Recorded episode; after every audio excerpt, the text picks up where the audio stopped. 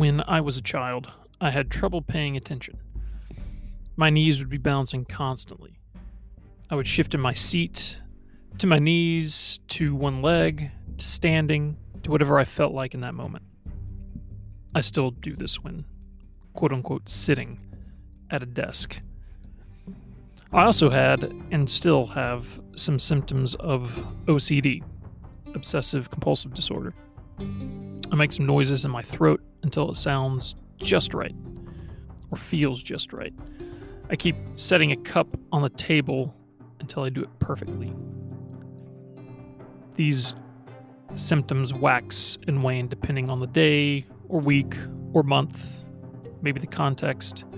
I still don't know what triggers it. I can better control it now. But I was annoying to have in class.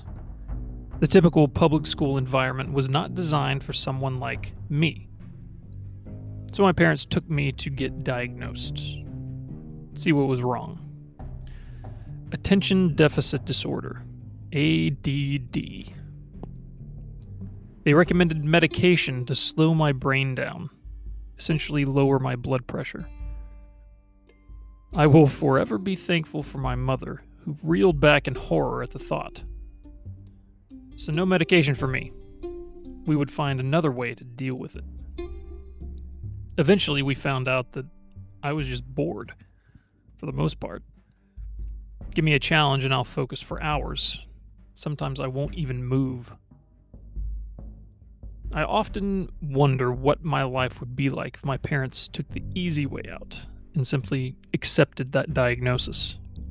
If they had allowed medical practitioners to literally dumb me down. And then I wonder at how many other boys did not escape the mental castration because they didn't fit just right into the predetermined mold. Societal OCD demands every child, no matter personality or gender, be forced into the same Procrustean bed. Boys are overwhelmingly discriminated against in this regard. Modern schooling is designed more toward the feminine. Double the amount of boys are diagnosed with ADHD, and over 60% of those boys were on medication of some sort. There might be some circumstances to classify a boy with a mental disorder, but are 13% of all boys really dysfunctional? We are using the wrong measuring stick. Boys need activity, they need to build, they need adventure. They will tear down something just so they can build it again. That is not pathology, that is boyhood. They also need good men to teach and mentor them. That starts with their father. We would be amazed at how many behavioral problems disappear when we get this right. Start in your own home. If you homeschool, don't have the same regimen for both your daughters and your sons. One of the strengths of homeschooling is the ability to tailor the method to the needs of the child. It's flexible. Boys can be harder to teach, at least initially, but that is the responsibility of you, the father, to figure out. It is not for you to abdicate and simply throw a medication at them. Do not make excuses for them. Usually the problem is with you, and not them. They are simply reacting in a way that ensures their survival in the system you set up. Once you diagnose them with something, however, homeostasis can set in. You start treating them a certain way, and their behavior is locked in based on your expectations. The diagnosis helps you avoid your own responsibility for the situation and creates a nasty feedback loop. Here's some quick tips if you are feeling frustrated. Short sessions. You don't have to spend 45 minutes doing math. Include activities they can do with their hands. Repair something, hammer some blocks of wood together. Include activities that are outdoors. Sometimes just taking them for a walk helps. Wrestle. Hold them up by their ankles.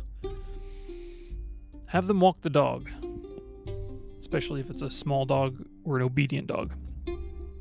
Set up cones in the yard and do some running, sprinting exercises. I found boys are naturally competitive. They love to race. Do something they are interested in doing, even if it's playing a video game with them. Video games aren't inherently evil. Of course, you can overdo it, but just spend some time doing something that he enjoys. Or only do school for three days a week. Guess what? You can do whatever you want.